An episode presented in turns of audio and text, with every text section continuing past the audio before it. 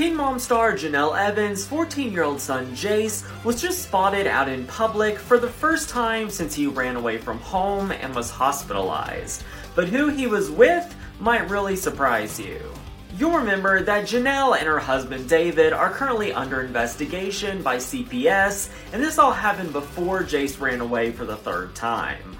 Jace allegedly told his grandmother Barbara, as well as doctors, officers, and CPS agents, that Jenelle's husband David had physically assaulted him, and that's why he ran away from home.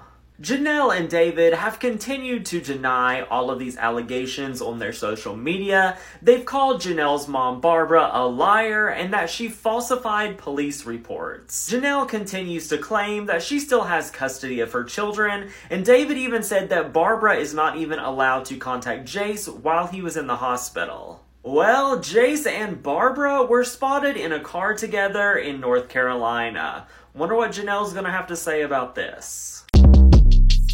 Short Cast Club